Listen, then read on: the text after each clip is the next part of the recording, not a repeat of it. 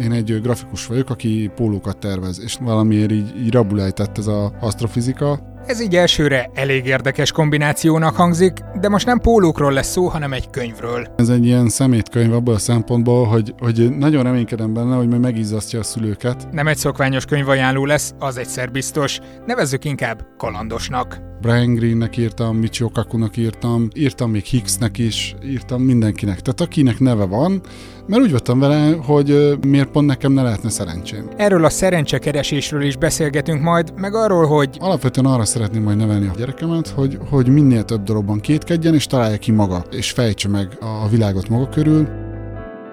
Mindjárt kezdünk, de előtte köszönöm azoknak, akik a patreon.com per szertár oldalon tett felajánlásaikkal segítik azt, hogy hétről hétre mi is megfejthessük a körülöttünk lévő világ érdekességeit.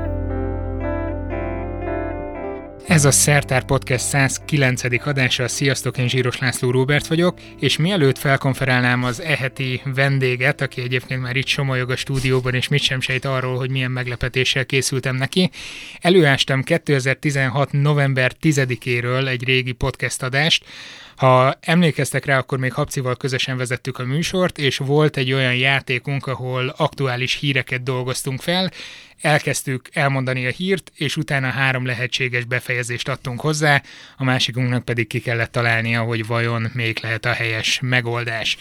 Ezzel teszteltük egymás naprakészségét a tudományos életben.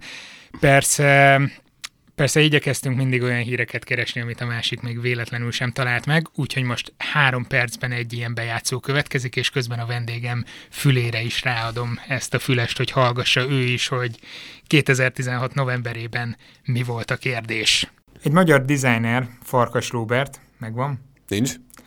Az indiegogo indít egy kampányt egy ismeretterjesztő mesekönyv trilógiához, Clever Fox's Tale címmel, az okos róka rókák, meséje, rókák meséje. Ezekben a gazdagon illusztrált könyvekben egy még felnőtteknek is nehéz témát dolgozna fel kisgyerekeknek. Mi lenne az? Húha! A biológiai, etikai kérdésekről fognak beszélni, tehát ilyenek különböző fejezetek, hogy meddig alakíthatja az ember, illetve nyilván a róka a környezetét, uh-huh. mennyire nyúlhat bele az élőlények genetikai információiba, milyen tulajdonságait választhatja meg a jövő rókakölykeinek, tehát ilyen típusú, nyilván erről van szó, vagy B, simán csak modern fizikáról fog szólni, tehát ilyen ősrobbanás, magfúzió, fekete lyukak, kvantumfizika, fénysebesség, vagy C. a vallás és a tudományok viszonyát boncolgatja. Tehát, hogy az erdő lakók különböző nézeteket vallanak, és hogy hogy állnak a racionalitáshoz. Világos. Na lássuk. A biológiai téma talán a rókából fakadóan kicsit kézenfekvőbbnek tűnik, mert hát hogyha hiszen az. a fizikáról szólni, én egy kis részecske gyorsítót választottam volna a hősömnek, vagy nem tudom. Ö, ez az utolsó meg talán ez esik a legtávolabb. Vallás és ideológiai problémák.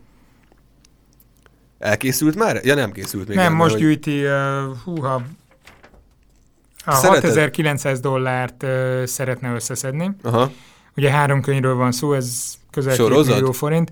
Igen, egy, egy tri, trilógiáról lenne szó. Ja, igen, Ö, ebből, ebből a pénzből ott levezeti az oldalon, hogy ebből mi minden valósulna meg.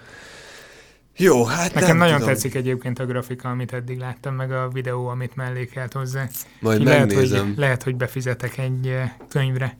Nincs sok támpontom, de jó, legyen, legyen a biosz, bioszos dolog, mert az amúgy is divatos mostanság ilyen bioetikai kérdésekkel foglalkozni, mert róka talán ezt jól tudja találni, bár kérdés, hogy ezt a gyerek miért akarna erről olvasni. Hát miért, miért akarna a gyerek mondjuk modern fizikáról olvasni? Ez is tehát? mondjuk igaz. Vagy vallásról és... Na, jelöljük meg az át. Jó. Az a jó, hogy akkor így még van esélyem legalább egyenlíteni, no. mert hogy nem modern fizikáról fog jó, szólni ez, ez az egész.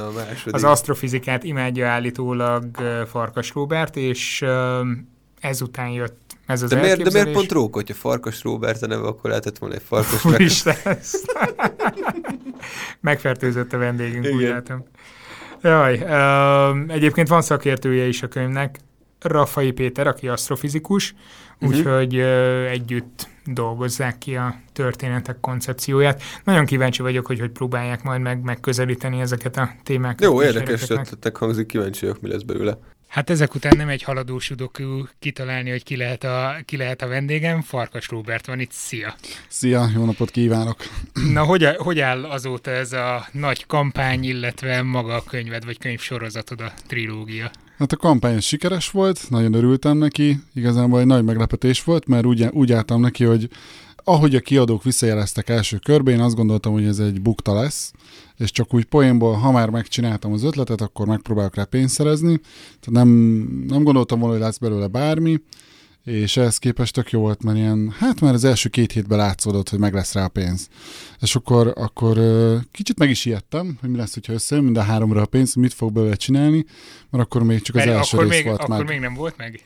Nem, akkor még csak az első rész volt meg a fejemben, a másodiknak az első oldala volt meg. Tehát így nem volt kitalálva semmi, csak úgy gondoltam, hogy ebben van ebben a témában annyi, hogy lehetne többet is csinálni. És akkor így bekamusztam, hogy na hát, akkor legyen majd három rész, az olyan szép, sőt, volt, van egy olyan verzió, ahol négy rész van a könyvből, próbáltam úgy is eladni, de hát ez azért bővíthető, tehát elég, elég sok olyan terület van, amit még nem ismerünk.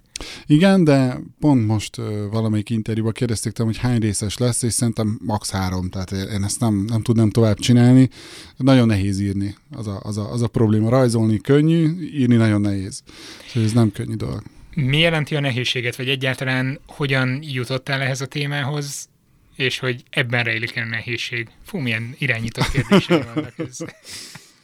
Hát mind a kettő nehéz, tehát szerintem én nem tartom magamat írónak, ez a legnagyobb problémám, hogy nincsenek írói készségeim, bár azt mondják, hogy nem rossz, nem rossz az a szöveg, meg nem rossz. Én tehát is azt mondom, szereti. hogy nem rossz, nem rossz az a szöveg. Minden, mindenki szereti, én nem vagyok vele elégedett, én nem tartom magam írónak. És akkor ebből, jön az, ebből fakad a problémám, hogy nincs, aki megírja, illetve lehet, hogy lenne, csak azzal meg biztos nem lennék elégedett, mert hogy ugye ezek az én gondolataim, és hát nekem kéne őket papírra vetni, és, és akkor ezzel küzdök folyamatosan, hogy fú, de nehéz megírni, fú, de nehéz, és hogy nehezen állok neki a rajzolásnak, könnyen nekiállok, azt megcsinálom, de maga a téma is nehéz, nehéz leegyszerűsíteni ezeket a természetben előforduló jelenségeket, és most az utolsó résznél, ami, ami a harmadik rész, az, az tulajdonképpen Einsteinnek a gondolat kísérleteiről fog szólni, illetve kettőről, az már annyira nehéz volt megoldani azt, hogy, hogy gyerekeknek is valahogy élvezhető legyen, hogy, hogy ott döntötte, hogy ez így kész vége. Ezt így megcsinálom még, és többet nem fog vele foglalkozni, mert mara nehéz. Nagyon nehéz téma, és így inkább kiszállok belőle, mert még a végén valami hülyeséget fogok írni, Úgyhogy... Azért, azért túl nagy hülyeséget nem írhatsz, hiszen mindig elég komoly lektoráláson mennek át ezek a Persze. könyvek. Az első részt Rafai Péter fizikus lektorálta, a mostanit, ami a fénysebességről szól, az pedig Nyerges Gyula igen, igen, csillagász, igen. meg nem tudom, a harmadik részt azt majd kifogja, de hát Remélem, hogy ő elvállalja. Igen, igen. Nagyon örültem neki, hogy ezt a másodikat is elvállalta. Ne spoilerezzünk nagyon, de egy picit a könyv felépítéséről uh-huh. tudunk beszélni. Ugye mind a három könyv, vagy kettő, amit eddig láttam, az nagyon hasonlóan épül fel. Igen. Vannak ilyen keretes részek jó nagy betűkkel, és alatta Hát finoman szólva is első olvasatra is elég húzós kifejezésekkel terhelt egy-egy mondatos magyarázatok. Ezzel a szülőknek és a gyerekeknek is fel akartad adni a leckét, vagy, vagy mi járt a fejedben ennél a felosztásnál? Mm, igen, hasonló. Tehát azon gondolkodtam, hogy ugye én is amikor olvasok a lányomnak, akkor mindig ugyanazt a könyvet kell olvassuk, és sokszor. És valahogy megunom. Tehát előfordul. És arra gondoltam, hogy, hogy a szülő először nyilván ezeket a kis apró betűs dolgokat nem fogja elolvasni, meg hát meglátja, hogy mi az, és így megijed tőle, hogy hát ezt nem olvasom fel a gyereknek, én is így vagyok vele, de aztán hát, ha majd magának elolvassa, ezen gondolkodtam, hogy, hogy azért neki is legyen valami csemege, tehát hogyha már századjára olvassa, és már unja a sztorit, akkor, akkor legyen neki is valami táp, amivel így, így, így újabb erőt meríthet az olvasáshoz és, és próbáltam Kvantummechanikától a plazma állapoton keresztül az általános Igen. relativitás elméletig. Azért nem ezek a kifejezések, amit egy gyerekkönyvben úgy várna az ember.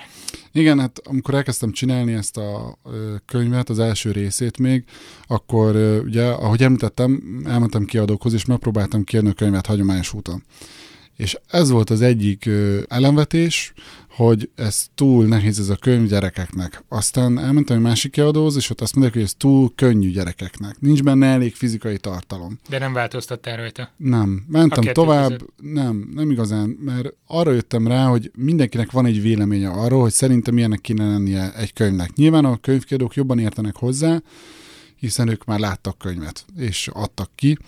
Én meg úgy voltam vele, hogy szerintem ez egy új dolog, hogy, tehát, hogy nem, nem egy ismeret, félreértették szerintem azt, hogy mit szeretnék ezzel a könyvvel. Tehát volt, volt ilyen kritika is, hogy elolvasta a gyerekem, és utána visszakérdeztem tőle, hogy mire emlékszik belőle, és hogy alig emlékezett valamire, és hogy ne emiatt a könyvet ö, okolták, hogy rosszul van megírva a könyv. És ö, én pedig ö, erre azt írtam, azt a néhány gondolatot, hogy az, az a probléma, hogy eleve nem azt szeretném, hogy ebből tanuljon a gyerek. Tehát ez egy félreértés, senki nem akar gyerekeknek kvantumfizikát tanítani, én se akarok.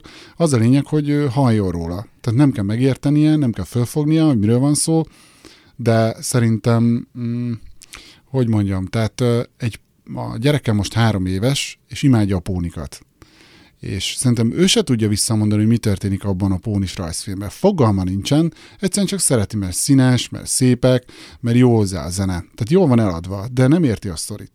És szerintem ugyanez a helyzet a, a fizikával is, hogy nekem is rosszul tanították, úgy adták elő, mintha ez valami száraz, unalmas dolog lenne, Persze nehéz, meg, meg nem egy könnyű tudomány, de ettől függetlenül vannak olyan részei, amik, hogyha felületesen szemléljük, akkor nagyon érdekesek, egyszerűek és fölfoghatóak. És pont, pont ezért gondoltam, hogy ez egy tök jó analógia lenne, hogyha csinálnék valami olyat, ami, ami megpróbálná érdekesen előadni ezeket a történeteket. Nem lett volna egyszerűbb eleve egy olyan témát elővenni, ami biztos, hogy érdekli a gyerekeket? Mondjuk a póni lovakról írtál volna, vagy a főzés anyuval, vagy, vagy nem tudom. Aha.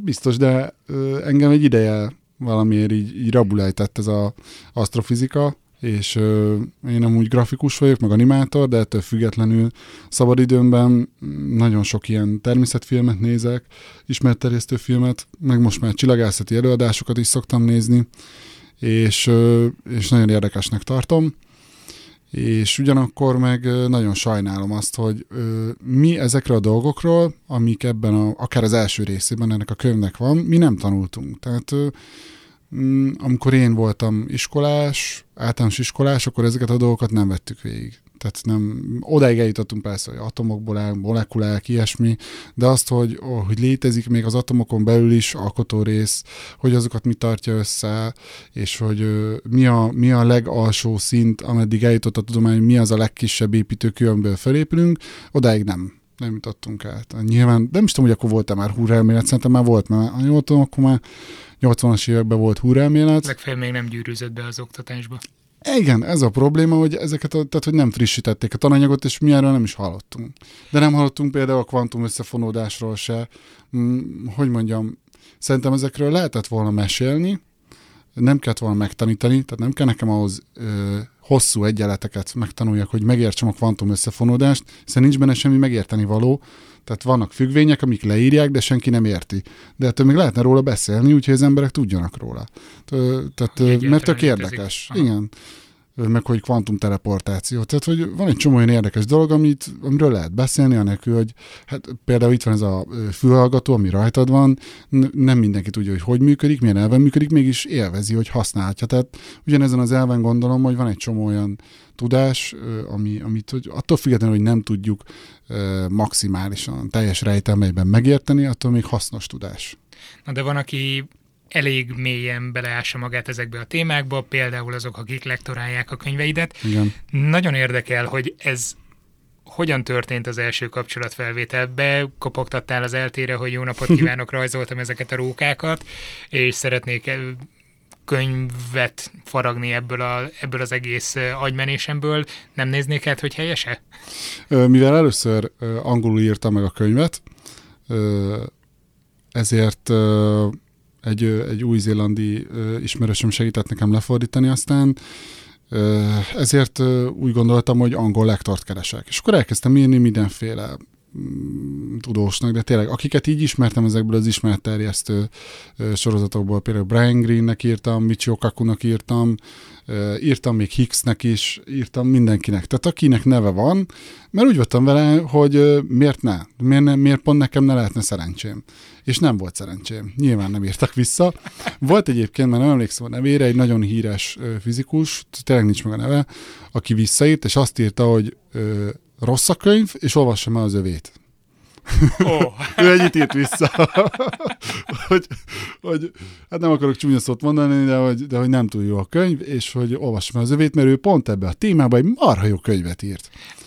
Láttad azt a könyvet? Igen, és középiskolásoknak szól. Aha. Tehát, Tehát valószínűleg... nem ment át neki, hogy te az ovis generáció. Igen, pedig leírtam mindenhol, hogy nem az a lényeg, hogy tanuljanak, direkt leírtam, hanem az a lényeg, hogy ismerkedjenek. Ez legyen, ez a cím a sorozatnak, hogy az első könyvem az univerzumról. Tehát ez, a, ez volt a, az alapcíme.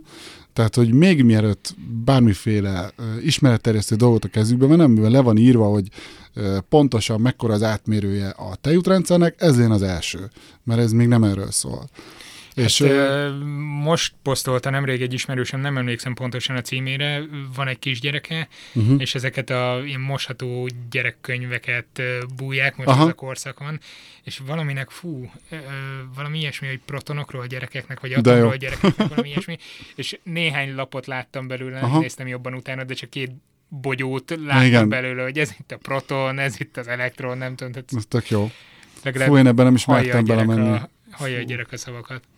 Nem ismertem belemenni, mert én is gondolkoztam, hogy hogy fogom lerajzolni az elektromos töltést, meg hogy azt hogyan vezetem be az egészbe, és inkább kihagytam. Tehát vannak olyan hmm. dolgok, amiről így a könyve egyáltalán nem beszéltem, mert, mert egyrészt én se tudom fölfogni annyira, másrészt meg így nem tudom elmagyarázni. Tehát az a legnehezebb, valamit úgy elmagyarázni, az ember föl se tudja fogni. Úgyhogy na mindegy, szóval hol tartottunk? Hogy hogy jött be a lektor a képbe végül? Igen, a lektorok.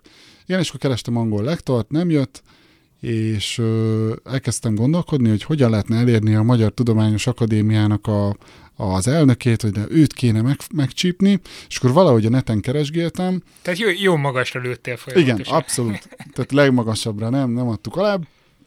És valahogy kijött, nem tudom, hogy hogyan, a, a LIGO projekt. Uh-huh talán, hogy az állam támogatta, nem tudom. És, és akkor a LIGO projektben résztvevő csoport, és akkor vezetője Raffai Péter, és akkor hú, tök jó, ELTE atomfizikai tanszék, na hát írjunk neki, és akkor írtam neki, és rögtön vissza is írt, hogy nagyon jó a könyv, csak van egy kis probléma, nem tudja támogatni, mert hogy tele van tárgyi tévedésekkel. És akkor én meg így leizzadtam, hogy így, húha, tök jó, mert már megrajzoltam. akkor kezdtem előről, de hát ö, akkor mondtam neki, hogy akkor beszéljünk róla, nyilván át kéne akkor írni, meg minden, ez még a kampány előtt volt, és, ö, és akkor leültünk, végolvastuk együtt, és volt benne tényleg tárgyi tévedések, de nem volt olyan tárgyi tévedés, ami érintette volna igazából a rajzokat. Tehát, hogy a szöveget valóban át kellett formálni, de legalább a rajzokat meg tudtam menteni, és ezért nem volt vele egy olyan nagy munka, nem tudom, én a szövegre úgy tekintek, mint valami masszára. Tehát nekem a szöveg az így nem fontos. A rajz az inkább, hogy a rajz rendben legyen, a rajz, a rajz. Igen, úgyhogy aztán, amikor jött ennek a magyar kiadása, akkor Péter megint segített, és akkor újra csináltuk, mert akkor pár plusz oldalt kellett hozzátoldani, mert mondta a kiadó, hogy egyébként a Kolibrinál lett kiadva, hogy jó lenne, hogyha kicsit vastagabb lenne a könyv, mert hogy a magyar vásárló közeg szereti a vastag könyveket, és hogy legalább egy pár oldallal, pár oldallal növeljük meg, és akkor így lett, így lett aztán 16 oldal. A, mármint 32, mert hogy 16 oldal párbeszéd, 16 oldal rajz. És persze ott vannak azok a apró betűs részek a szülőknek, ami után szerintem olvasva a könyveket, jóskán feladod a leckét nekik is, hogy utána kell járni bizonyos dolgoknak, mert a gyerek az folyamatosan kérdezni fog. Igen, ez egy ilyen szemétkönyv abból a szempontból, hogy, hogy nagyon reménykedem benne, hogy majd megizzasztja a szülőket a gyerek a, a kérdéseivel. Igazából erre a szemléletre épül, hogy, hogy nem, szerintem ez az én véleményem, nem az a fontos, hogy az ember mit tanul meg, hanem inkább az a fontos, hogy azt tanulja meg, hogy mindent kétkedéssel és bizonyos fajta objektivitással közelítsen meg. Tehát ne fogadjon el semmit maga körül, mindenbe kétkedjen. Kétkedjen abban, hogy most ez az asztalói tülök az itt van-e valójában, hogyha valaki azt mondja neki, hogy ez tölgyfából van, két abban, hogy az tölgyfából van, nézzen utána. Tehát, hogy megvannak a források, utána lehet nézni. Persze vannak olyan dolgok, amiket el lehet hinni, de alapvetően arra szeretném majd nevelni a Fannit, a gyerekemet, hogy, hogy minél több dologban kétkedjen, és találja ki maga, és, és fejtse meg a világot maga körül. És erre épül a könyv is, hogy reményeim szerint majd, majd kérdéseket vet fel a gyerekben, végtelen kérdéssorozatot, amire a szülőnek hát reményeim szerint majd lesz válasza, vagy ha nincs, akkor ott az internet, és meg kell keresni rá közösen a, a választ. Ez azért nagyon szuper, hogy ezt mondod, mert a legutóbbi adásban, amit még nem hallhattál, mert még nem vágtam meg és nem raktam ki, ezek szerint összese beszéltetek az előző vendéggel. Ő egy egyetemi tanár, uh-huh.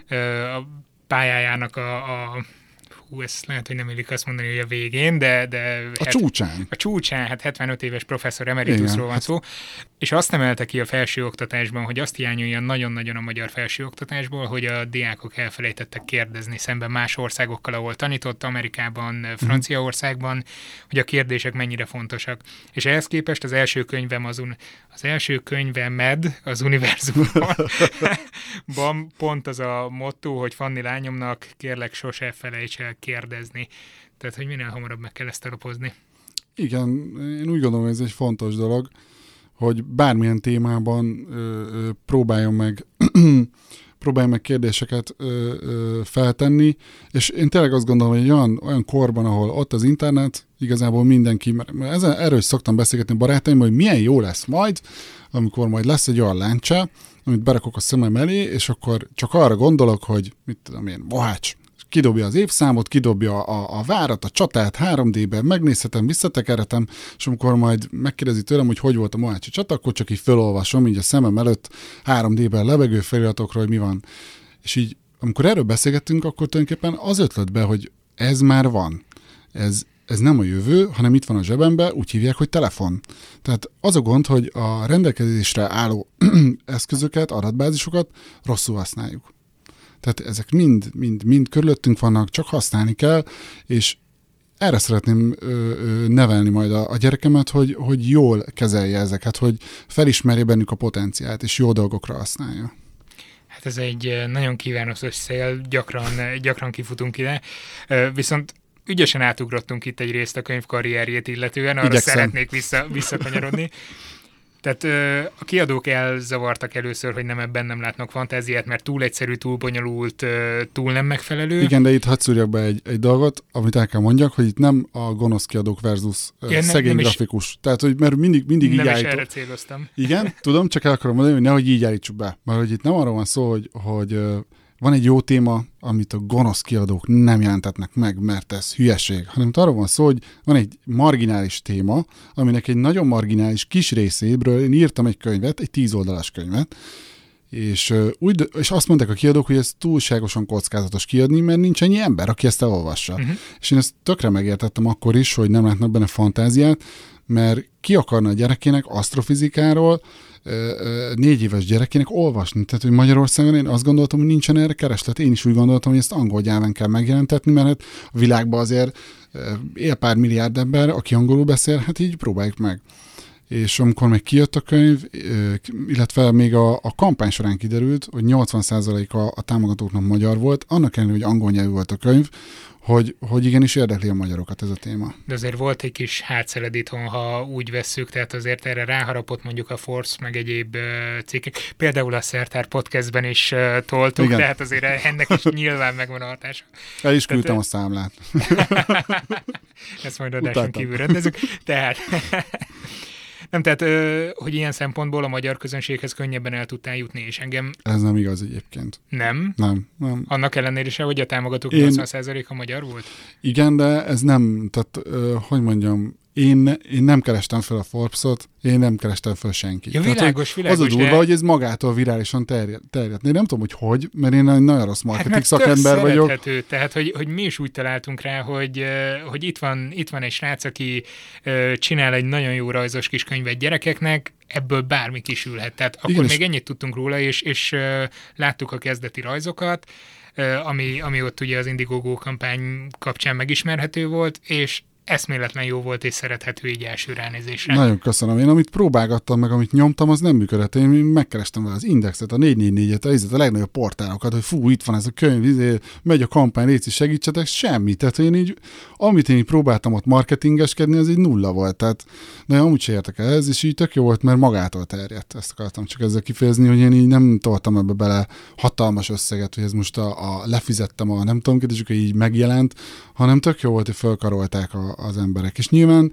ugye volt egy ilyen nagyon ö, szentimentális gondolatom, hogy hát az internet és a Facebook, és akkor én majd tengeren túlra fogok tudni bármit exportálni, és ez most már nem az az első eset, hogy bele kell törődjek, hogy az van, hogy ö, interneten keresztül is, Facebookon keresztül is hiába vannak ö, külföldi ismerőseim, meg nekem, én egy grafikus vagyok, aki pólókat tervez, és nekem mondhatjuk azt, hogy van egy rajongó táborom, aki mm-hmm. nagyon szereti a, az illusztrációmat, és gondoltam, hogy na majd nekik eladom ezt a terméket, és majd ők szétterjesztik a világba. És annak ellenére, hogy ők, tehát azon a csatornán keresztül, amik, amiken keresztül a saját grafikáimat szoktam nekik megmutatni, megosztottam ezt a könyvet, nem terjedt. Tehát, hogy ez volt nekem a legfurább, hogy van egy ilyen fal, ami, amit ne, lehetetlen szinte átütni.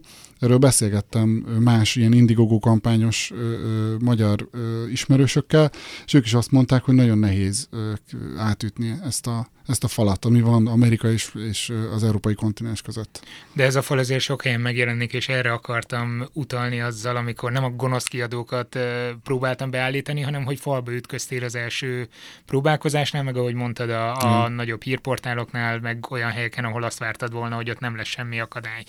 Mm. Ehhez képest, amikor az Indiegogo kampány nagyon sikeres lett, utána a kiadók kerestek téged, vagy azt tudtad mondani, hogy ha-ha-ha, ezek szerint van rá érdeklődés, tehát ti is bátran bevállalhatnátok.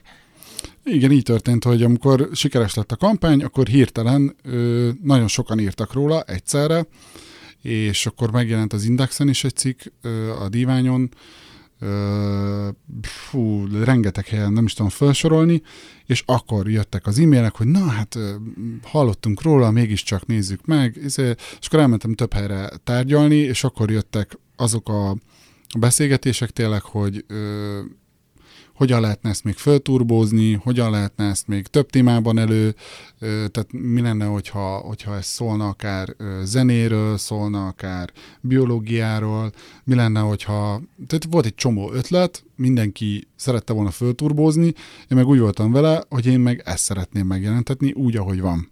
Aztán, hogy De akkor erről teljesen le is tettél, hogy mondjuk más komplex témák jöjjenek. Mi azért adtunk neked uh, ötleteket a kvízbe, hogy vallás és tudomány viszonyáról milyen jól lehetne, vagy, vagy uh, molekuláris biológiai kérdéseket felvetni.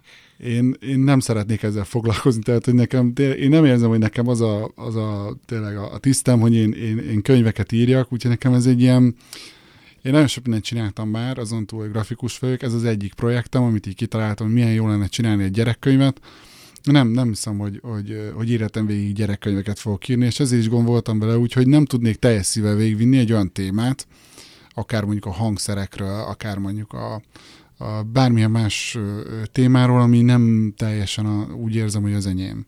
Ez a trilógia most viszont a tiéd, és egész szépen kerekedik. Igen. Az első ugye a csillagok születéséről szól, az első rész, a második, ami most megjelent, vagy most fog megjelenni? Március egy, most még a nyomda az még, még dolgozik. Jó, mire ez az adás megy, addigra megjelent. Tehát, Igen. Igen. tehát az, az pedig a gravitációról, illetve a fénysebességről szól. Illetve a fényről. Ki, hogy fényről, igen. igen. És mi lesz a harmadik? A harmadik pedig Einstein relativitás elméletéről szól, illetve hát annak egy kis részéről. Tehát igazából két ö, ö, Einsteini gondolatkísérlet van földolgozva benne. Ö, úgy néz egyébként ki, hogy viszonylag folytonos a történet, elkezdődik egy beszélgetés az első könyv elején, ami ö, igazából megállás nélkül, megszakítás nélkül folytatódik a második könyvben. Az első könyv az úgy ér véget, hogy arról beszélget a, az aparóka és a kisróka, hogy milyen érdekes, hogy pont az a, az elem, az az alkotóelem, ami vizessé teszi a buntárat, az ég el a napban, és azt szárítja meg. És akkor elkezdi kérdezni a kisróka, hogy jó, de hát, hogy mitől ég a nap. És innen kezdődik a második könyv, hogy attól ég, hogy na, hatalmas a nyomás benne, nagy a tömege, és akkor innen jön az, hogy jó, de összehúzza a gravitáció. Mi az, hogy gravitáció? Hogy a gravitáció az nem egy vonzerő, hanem a gravitáció az, az egy térgörbület, és akkor ezt megpróbálom úgy elmagyarázni, van egy pókháló, amiben benne van egy pók, ami lehúzza a közepét, és ugye a tér szeletét is így tudjuk elképzelni, hogyha tér, tér egy szeletét nézzük, hogy ez is hasonlóan görbül. Szokták ezt ilyen gumilapokkal számoltatni, egyébként marha jól néz ki. És Nyilván, amikor gravitációról beszélünk és fényről, akkor, akkor jön az, hogy oké, okay, de mi van, hogyha a gravitáció csapdába ejti a fényt? Ez is egy logikus dolog. Igen, és mi van, hogyha jönnek a gravitációs hullámok? Ezt mondjuk ezt a témát pont Rafai Péter miatt tettem bele, ő egyébként azért nem tudta elvállalni a második résznek a lektorálását, mert ő a LIGO projektben dolgozik. Nem tudom, ezt is ismered biztos Persze. a LIGO-t, és hát most osztottak ki belőle néhány Nobel-díjat, és ugye nekik is közük volt hozzá, mert a, az a matematikai képlet, amit, amivel megtalálták a gravitációs hullámokat, az, az, az a, ha jól tudom, akkor az eltén az ő csoportjának az egyik algoritmusa volt. Igen. Úgyhogy hatalmas dolog, és hát ő ebbe... Tehát ő és emiatt sokat... nem tudott a kis rókákkal foglalkozni. hát Nyilván, hát járkált össze-vissza Los Angelesbe, itt tényleg lehet, kapott mindenféle medált, mindent kapott, és hát amúgy is, tehát ő egy elfoglalt tudós ember, nem hiszem, hogy neki rókákkal kéne foglalkoznia, meg tíz oldalas gyerekkönyvekkel, úgyhogy én, én nagyon örülök neki, hogy segített, most is meg kell, hogy neki köszönjem, mert tényleg rengeteget dobott a dolgon, hogy valaki végre elvállalta, mert ezért sokat kerestem lektort, és ő látott benne fantáziát, annak ellenére, hogy ugye ez nem egy komoly tudományos munka, mint ami mondjuk egy, egy nem is tudom, előrelépéshez kell, hanem ezt, ezt szívből, lélekkel, ugyanúgy, hogy én segített benne.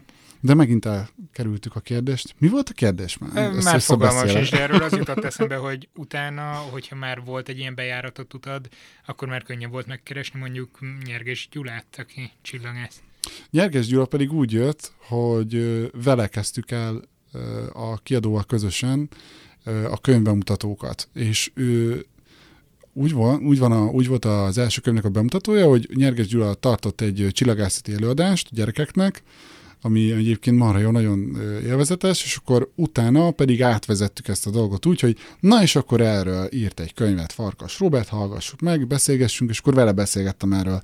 És akkor már a harmadik könyvbemutatót ö, tartottuk meg, amikor így tényleg elkezdtünk gondolkodni, fú, hát mi lesz a második könyvvel, ki fogja lektorálni, és arra gondoltunk, hogy miért ne legyen ő, hát úgyis együtt dolgozunk, együtt csináljuk, tök jó fej, Aha. tök ügyes, hát most mi kell még, úgyhogy így, így jött a képbe, és tök nagyon, nagyon kedves volt, és elvállalta, úgyhogy örültem neki. Oké, okay, akkor térjünk vissza, tehát a második könyv az még a, az a gravitációs hullámokról szólt, valahol itt tettük le a fonalat, és ehhez képest a harmadik.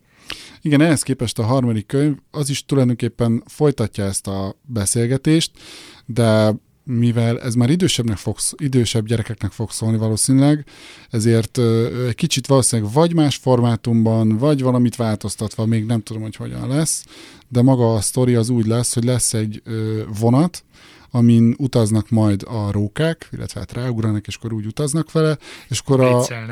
igen, és akkor a vonaton ö, el lehet magyarázni a, a, tehát a relatíva mozgó ö, testeknek a, a, a dolgait, meg hogy mi van, hogyha valaki megy fénysebességgel közeli ö, sebességgel mondjuk egy vonaton, lecsap egyszerre két villám, és van egy ö, olyan szemlélődő, aki ö, nyugalomban van, és úgy nézi, meg van, aki ugye, gyorsan megy, és hogy egyszerre csap le a villám, de ugye aki a vonaton ül, az más sorrendben látja a villámcsapásokat, mint aki egy helyben állt, más kipérrel hozzá a fény más ütembe. Állítólag Einstein is a vonaton Igen. a gondolat kísérleteit, úgyhogy itt a rókák és Einstein teljesen összefonódik. Így van, így van. Úgyhogy ennél mélyebbre nem is akartam ö, benne merészkedni, mert ugye három érdekes része van ennek. Az egyik az a, az idő relatív, ezt, ezt tárgyalom benne, a hossz relatív, ezt is tárgyalom benne, hogy hogyan változik a hossz és miért, viszont a tömeget nem. Azt kihagyom belőle, mert egyszerűen annyira nehéz. Tehát onnantól kezdve, hogy hogy beszélünk a tömegről, el kell kezdeni beszélni az energiáról, na, szóval hogyan magyarázom el? Tehát ez egyszerűen, egyszerűen számomra így, így, így, nem tudom, nem, nem látom az utat, a, a, nem látom a fényt a lyuk végén, úgyhogy így, hát majd meglátjuk, egyelőre ennyi van meg a fejembe, illetve le is van rajzolva a könyv, ki van találva, és valószínűleg a tömeg az kimarad belőle. Arról nem fog beszélni. Jótékonyan homályban marad. Lehet, hogy majd egyszer, nem tudjuk. Igen. És lebegtessük a tömeget. Sok sikert kívánok neked ezekhez a könyvekhez, és köszönöm, köszönöm szépen, hogy itt voltál. Köszönöm szépen.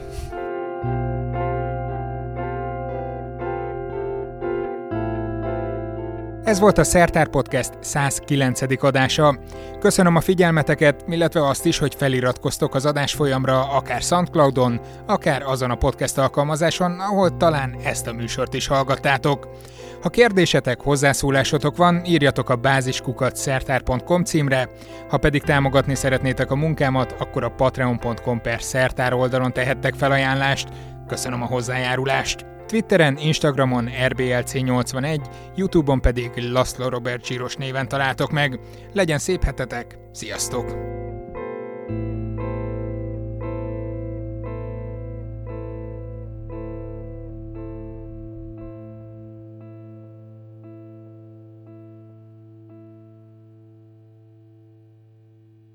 Ez a műsor a Béton közösség tagja.